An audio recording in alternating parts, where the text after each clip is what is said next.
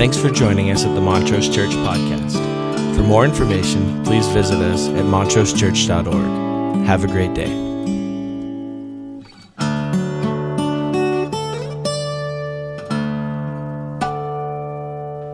Well, we are uh, wrapping up this series, Rooted in Hope, and uh, we've been discussing this reality. This idea of hope is not about wishful thinking.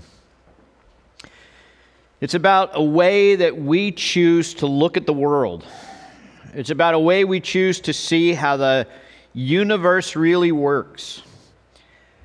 Uh, you know, theologians and philosophers, they call it a worldview. How do you see the world? How do you think about what's going on? If you think about the mechanics, if you think about the logistics, if you think about whatever philosophical and theological underpinnings might be a part of the world, what do you see? And how do you see it? And we're thinking about what that looks like today. Because I'm not sure that even as we gather as people of faith, that we, that we really set ourselves into that space in such a way that it gives us hope. I think we see the things that go on on the surface of this planet, and we allow those things to influence uh, what's happening inside of us. And a lot of us go around feeling like there's not much hope feeling like, and I hear this over and over, man, the world's a mess. Man, the politics are a mess. Man, the pandemic is a mess. Man, like we're surprised by all of that. Like it hasn't always been a mess at some level. Like there isn't a biblical story that suggests that there's something sort of broken inside human beings that make them long for and need things that drive them to do selfish things and greedy things. And until we come to a moment of saying, God, I think I'm messed up, and I need you to heal what's broken inside of me so that what I desire is to be like you instead of satisfy whatever hunger happens to be bubbling to the surface at the moment. As if we should be surprised that the root of the problem lies within human beings who pursue some sort of self actualization and some sort of self fulfillment instead of finding that real meaning comes to surrendering ourselves to a greater good, to, to God Himself, if you're a part of the Judeo Christian tradition. And so we allow this stuff to get inside of us.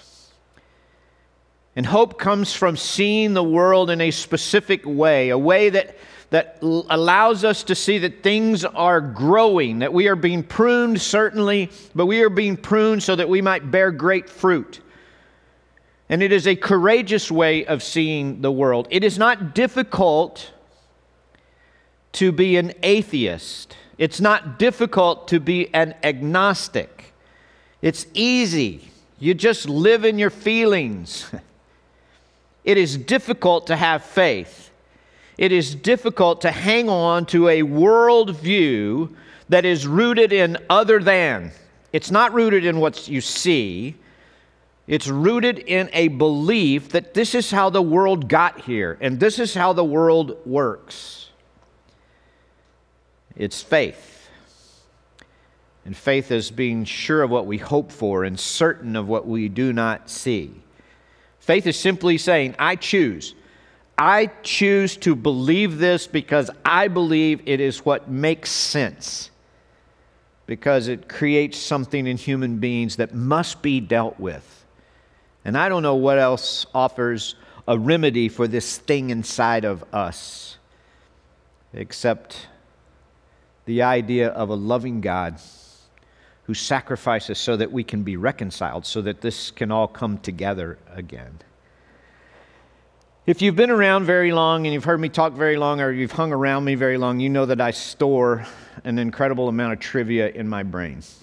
Uh, if you've hung out with me, you know how painful that can be. That there's a lot of stories and there's a lot of information that you neither want nor enjoy, but you often get it anyway. And so, one of the things that happens to me is that when I read something, I usually retain it. it sticks around for a long time. But along with that comes this reality that I, I don't always put things in context. I, I remember things, but I don't always remember exactly where. So, as I was thinking about this sermon and this topic, the idea of choosing and believing in security over separation, it reminded me of three stories. I knew the three stories were written by Bob Benson, and I knew that I had read them, and I, I believed that I knew where they were found. And so, in preparing, I thought, well, I'm going to tell these three stories. Uh, and I, so just let me go reread them really quickly so I got all the facts, you know, and all the details correct. And, and so I started looking for them, and I, I came to realize that these three stories were actually, I, I thought they were all told within the context of the same book.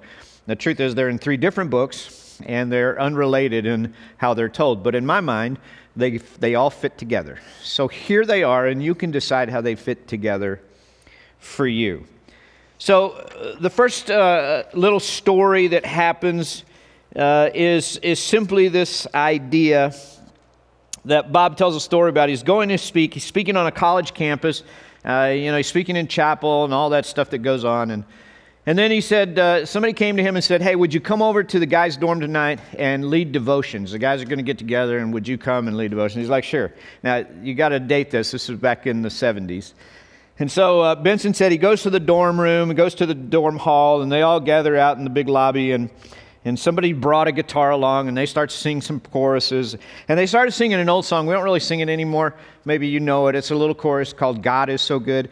And it just simple words God is so good, God is so good, God is so good, He's so good to me. And, and so, what's great about the little chorus, if you've ever been around that campfire singing that song, is you know that people can throw out ideas for verses you know, so you can just kind of throw out your own. And so Benson says they're going around the circle and people are singing things you know, uh, he answers prayer, he answers prayer, he answers prayer, he's so good to me. And then somebody said, God is not dead. And so they sang it, God is not dead, God is not dead, God is not dead, he's so good to me. And then Benson said, I spoke up and I said, he's not even sick.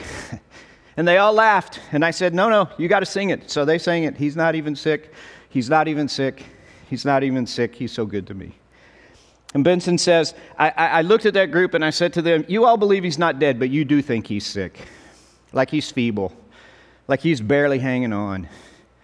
Like your faith is big enough to say, Yeah, I don't think God's dead, but I'm not sure he can handle what's going on in my life right now. I'm not sure he can handle what's going on in the world right now. I love that story. I love that story. I, I, I, I like to think about what it means.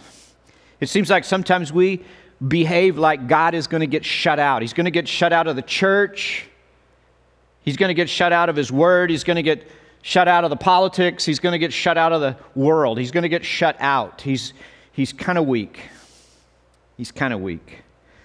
Second story the Living Bible. Uh, Benson tells the story that in 1973 the Living Bible came out, and the Living Bible was a paraphrase of Scripture. It was an effort to make the Scripture more accessible to people, and in so doing, uh, it was not a translation. Uh, translation is a word for word rendering of the oldest manuscripts. It was a paraphrase, it was translating ideas instead of words, if that makes sense. And a whole bunch of Christians were super upset by the fact that the Living Bible was coming out and we were changing God's Word. And Benson says, I don't know if you're very upset about a new Bible coming out and you want to protest, where would you go? And he says, In my local town, they all went to the Baptist bookstore. And he said, I drove by and here's a bunch of people out in, the, in front of the Baptist bookstore and they're carrying placards and they're protesting the release of this new Bible, the Living Word. And Benson says, I, I just drove by thinking, do you really believe? Do you really think that God is going to get shut out of His own Word? That a bunch of people with all of the right purpose and meaning who are trying to make the word more accessible to people who can't handle the these and the thous? Do you think somehow God's going to get shut out of that process? That He's so weak? Even though the word says whether, whether the word is sown in integrity or whether it's sown in mockery, still, God's going to get good out of it. Do you really think God's that weak? Third story he talks about the fact that for a lot of us, we seem to think that God lives in a box over at the church. That, that if you want to see God, you got to go over to the church and visit Him. And he said, more than that, he said, really, in a lot of churches, it seems like we don't just believe that God is over at the church. We believe that He actually resides Himself in a little box down front. And so, if you really want to meet God, you could be in the room, but you got to come down front. You got to come down here to really meet God. And sometimes we even bring people and we say, hey, why don't you come to my church and let me take you down and you can see God? and Benson says, somehow we believe that God might be fragile, that he's got to stay over at the church and he's got to be boxed up down front because if he ever got loose in the world, he would hurt himself. he, he would be wounded. He'd be upset by what he sees us doing outside these walls. He'd be upset about what he sees going on outside these walls. And so we keep him down front. We keep him in a little box. And what we believe is that God resides with the good folks. He resides with the good guys. He, he resides with the people who have it together, who understand, who think like we think, and look like we look, and, and believe like we believe. And He's over at our church, and He's in His box, and we keep Him there. And Benson says that's what the Pharisees did. And when God showed up in human flesh, he refused to get in the box and he kept hanging out with the bad guys instead of the good guys. And the good guys couldn't stand it. And he kept drifting over to where the bad guys hung out. And he said, If your God lives in a box like that, then your God is too small. And I've just been thinking about this as we think about security over separation. God is not dead. He's not even sick. And he won't be shut out of his word. And he won't be shut out of his church. And he will not be shut out of the politics and the policies and the structures that reside on the surface of this planet because this is my Father's world. This is his house. And whether we sow it in integrity or we sow it in deception, he says, I'll tell you what I'm going to do. I'm going to use even that stuff. And so, a bunch of people meaning well, trying their best, navigating to the very best of their ability. You think God's going to be shut out of that? We sure act like it. We somehow believe if we don't preach it just right, if we don't get it just right, if we don't have all the right proclamations about it, that somehow God's, God's not strong enough to allow His grace to be made perfect in our weakness. And so we get angry, and we fight, and we post things on the internet that ought not ever get posted by people who call themselves by the name of Jesus Christ because it's not okay. It's divisive and mean and vulgar. And he invites us into a place where we don't believe in a God that's sick and weak and being overwhelmed by our politics and our issues and our culture. That's not the God we serve. The God we serve is powerful and almighty, and nothing can separate us from the love of God that is in Christ Jesus. So that's how those three stories fit together for me. In Romans 8, as he comes to the end of that chapter, Paul is beginning to talk about a personal part of his life.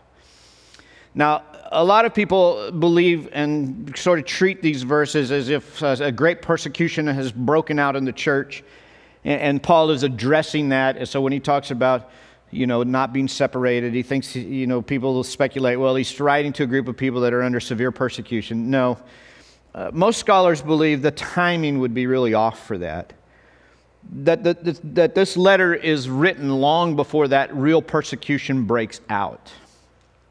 And so he's not really addressing current circumstances. Certainly, there's a lot of things going on, but he's telling a very personal story. Because whatever might be going on in the mass of the culture, Paul has become sort of a lightning rod of mistreatment because of his faith in Jesus Christ. And so he's talking about a personal testimony.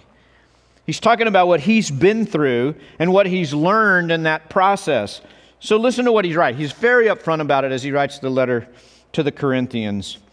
Uh, 1 Corinthians 4:10. We are fools for Christ, but you are so wise in Christ. We are weak, but you are strong. You are honored, but we are dishonored. To this very hour, we go hungry and thirsty. We are in rags. We are brutally treated. We are homeless. We work hard with our own hands. We were cursed. We bless. When we are persecuted, we endure it. When we are slandered, we answer kindly. We have become the scum of the earth, the garbage of the world, right up to this present moment. 2 Corinthians 4 8. We are hard pressed on every side, but not crushed, perplexed, but not in despair, persecuted, but not abandoned, struck down, but not destroyed. We carry around in our body the death of Jesus so that the life of Jesus may be also revealed in our body. For we who are alive are always being given over to death for Jesus' sake so that his life might be revealed in our mortal body. So then, death is at work in us, but life is at work in you. 2 Corinthians 6 4.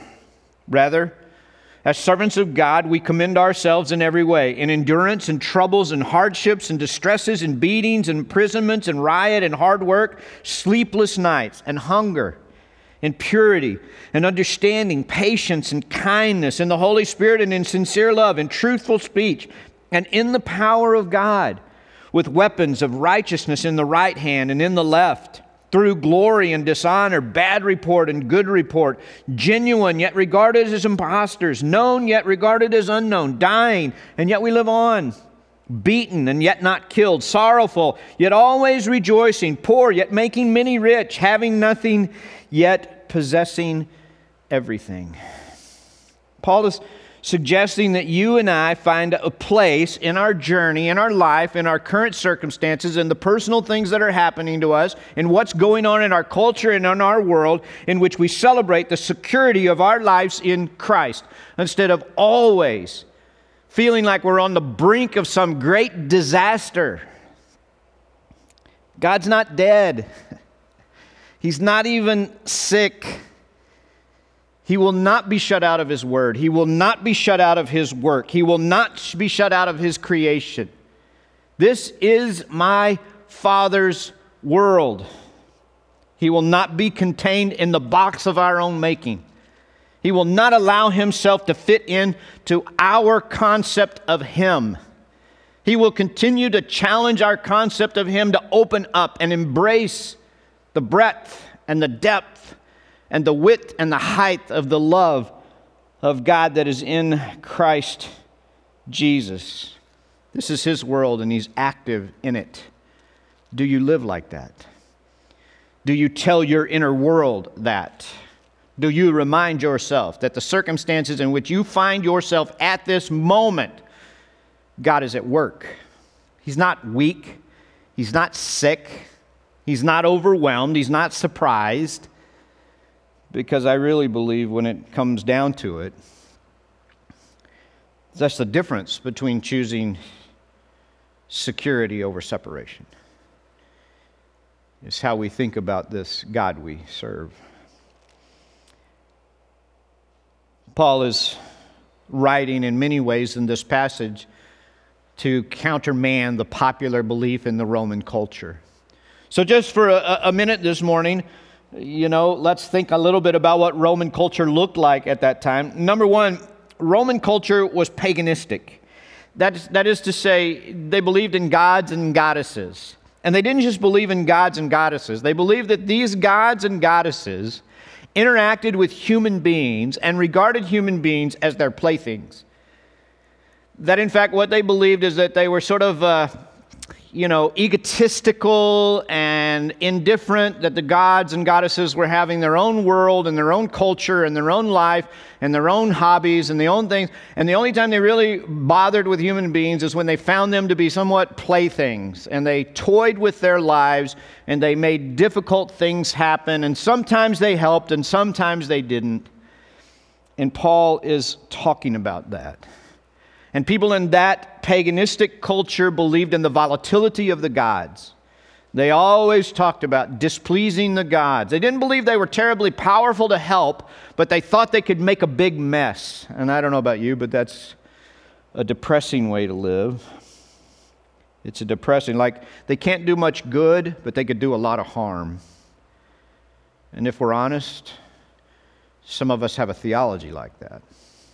Like God can't do much good, but he could sure be displeased and create a lot of wrath.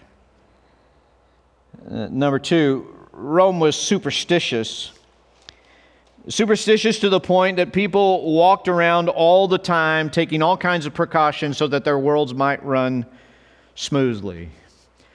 The average Roman person in the Roman culture, not necessarily born of Rome, but in the Roman Empire, believed that the stars dictated their lives. That when you were born, your life was tied to a star, and that star determined the course of your life. They lived in a deterministic fatalism. If your life is going badly, it's your star. Not a lot you can do about it. It's your fate. You just have to live in that reality. There's not much hope. Between the stars dictating and the gods playing with you, there's not much hope for you.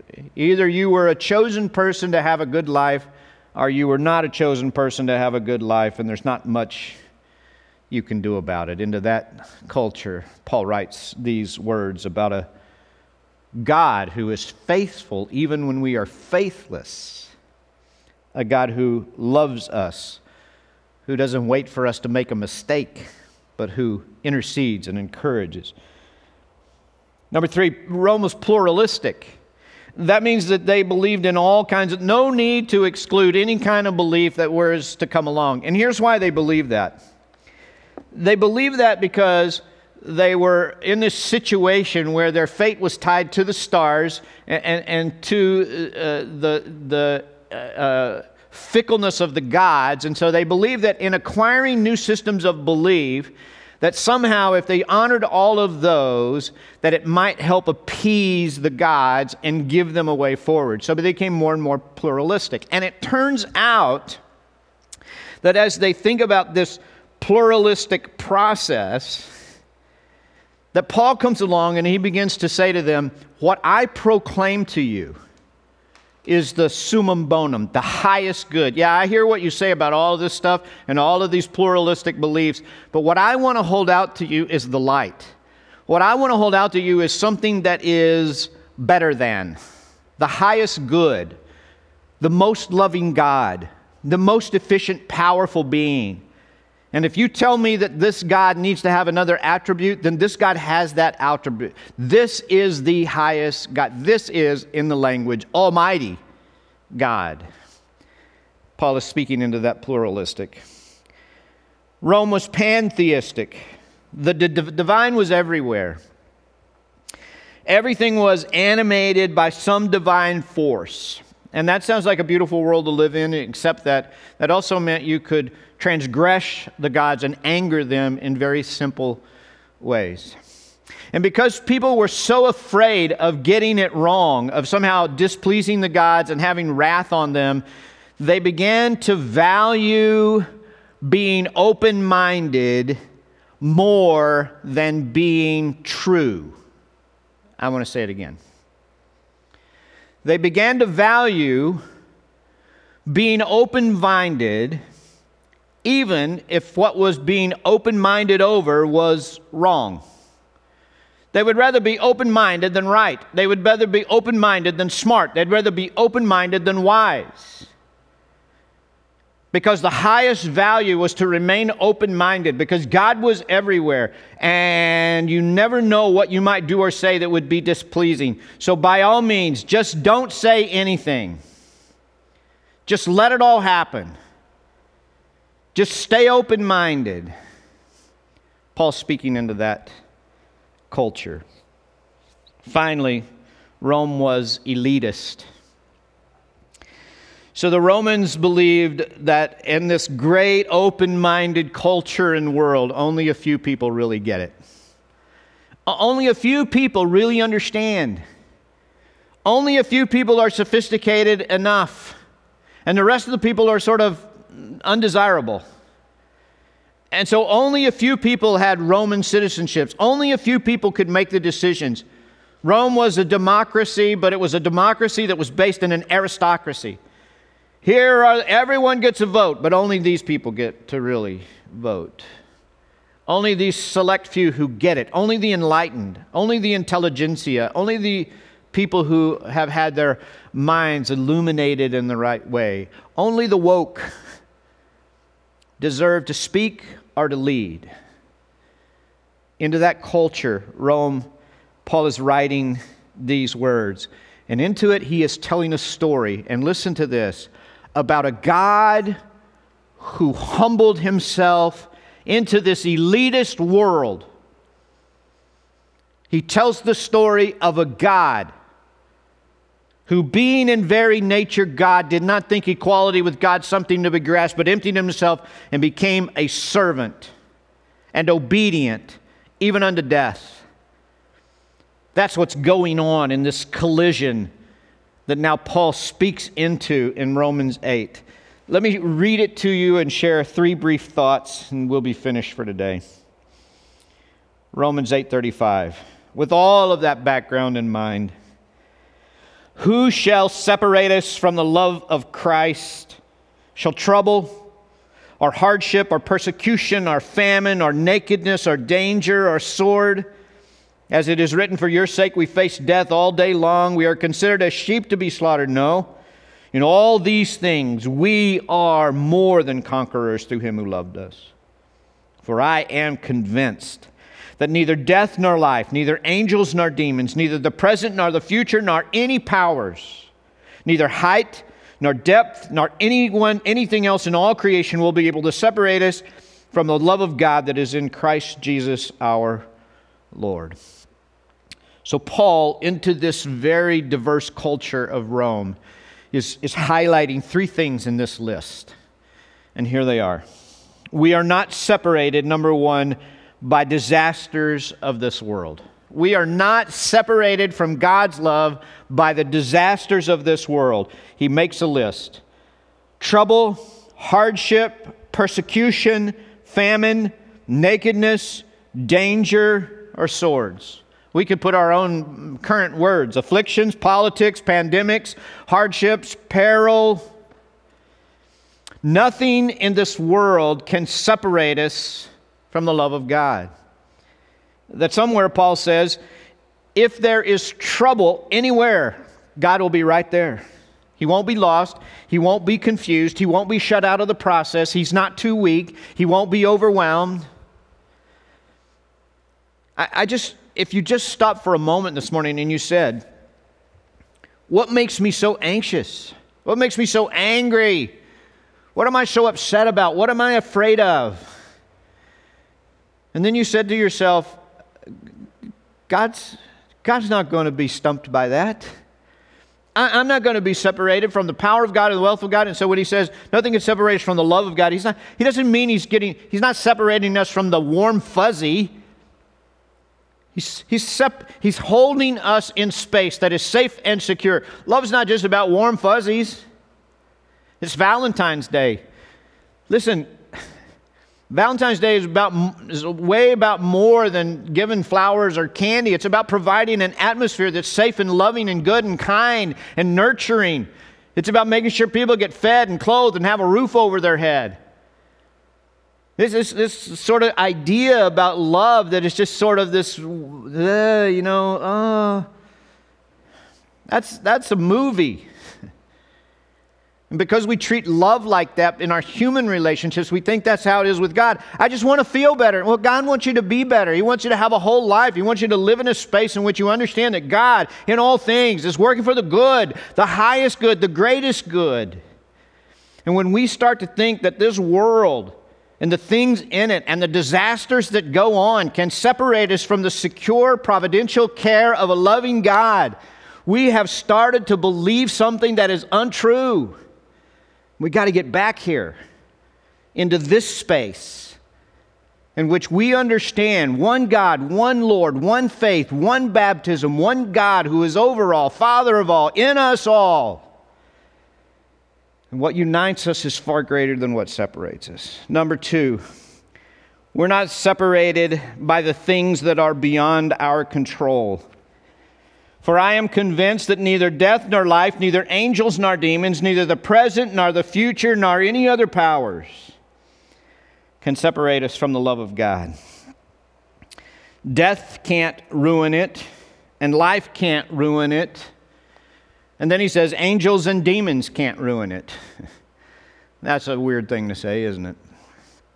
I mean, we get the demons part, we don't really get the angels part. In Paul's day, the rabbis taught that the angels were not how we see them. In fact, uh, the, the rabbis had taught for a while, and if you want to ever do history on the prominence of angels, um, there is a story to be told. But by the time the first century rolls around and the New Testament begins to write, the concept of angels had become this that the angels were very upset at God for his love of human beings. That in fact, that God had shown mercy and given the law and had given his providence. So you can imagine the idea of God tabernacled in human flesh, sending his only son to be the sacrifice for the sins of the world, how that would play with the angels. That the angels then would be incredibly upset, so that the vast majority of people who had any sort of Jewish background or teaching would believe that the angels were a lot like the pantheistic gods of paganism, that in fact they were very fickle and they were angry a lot and they would hurt you if they could.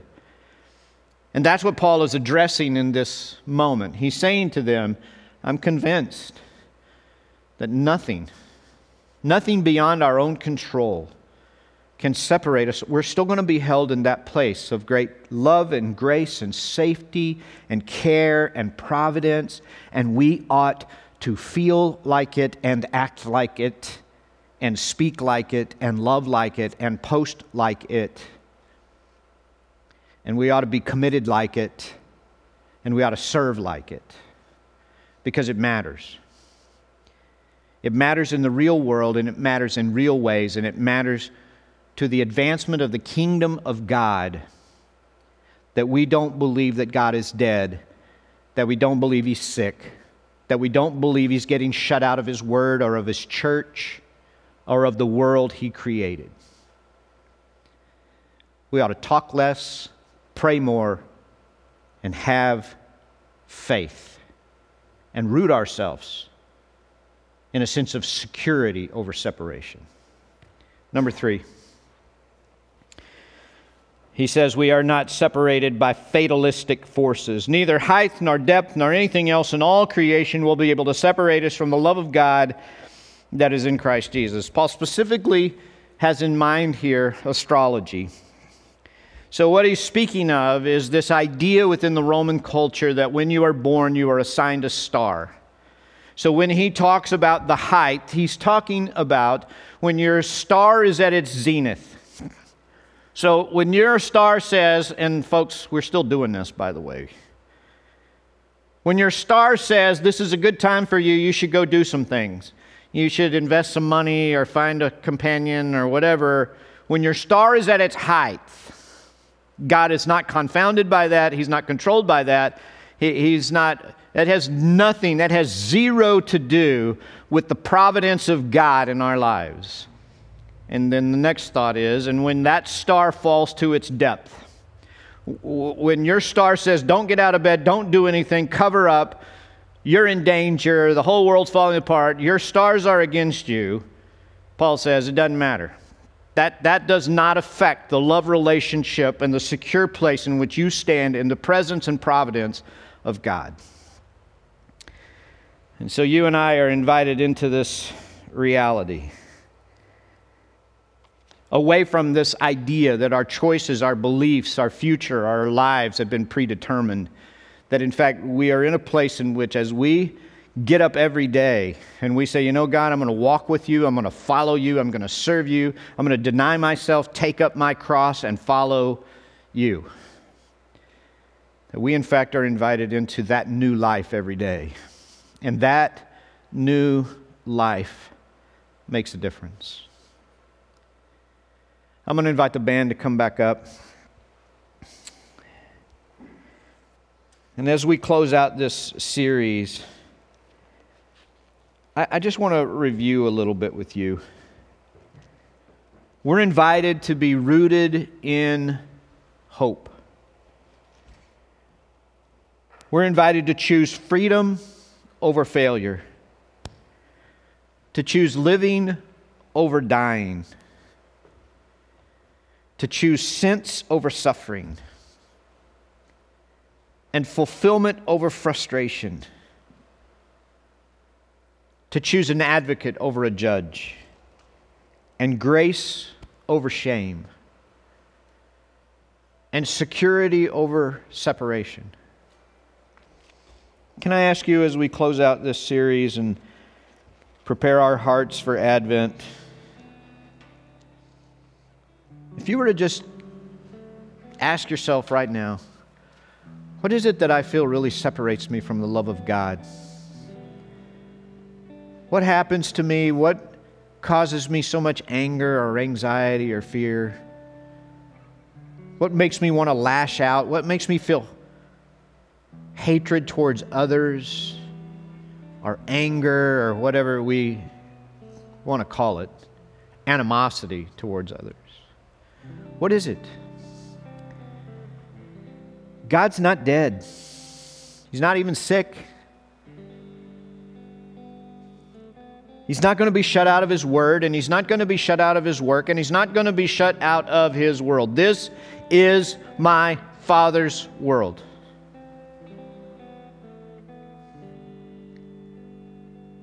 And the people of God are not supposed to be blown around by the things that are happening on the surface of this planet by the age in which we live, by the current moment, by pandemics or politics, our social problems. We preach the gospel of Jesus Christ, which is the cure for all of those things. We're not striking at the branches of dysfunction, we're striking at the root. Be made right with God. Confess your sins. Seek Him instead of everything else. Don't lay up treasures on earth, lay up treasures in heaven. Be citizens of another kingdom, a kingdom unaffected, a Savior unaffected by what's happening this minute, this day. And because you're safe and secure like that, then go love your world. Go love all the people in it. The people who think like you and look like you and act like you and believe like you, and the people who don't. How will God's grace ever be demonstrated? How will it ever get into all of those nooks and crannies? How will it ever fill the voids in our culture and in our world if we keep God in a box, the box we made? That God is too small, too inefficient. You and I, we are bound by the love of Christ. And whatever you're journeying in, and whatever you would say this morning, this is what causes me pain. This is what causes me to feel separated. I want you to know this there is nothing in all creation that can separate us from the love of God that is in Christ Jesus. God, would you help us as we respond to your word and we sing these very powerful words that are so very true? We confess, we repent, we, we prepare our hearts for this Lenten season because there's a lot of things from which we need to turn. Would you help us to turn our eyes back to you? To see nothing to the left and nothing to the right, but Jesus only? May that be true of us. Hear our responses and hear our prayers. We pray in Jesus' name. And everybody said together, Amen. Thanks for joining us at the Montrose Church Podcast. For more information, please visit us at www.montrosechurch.org. Have a great day.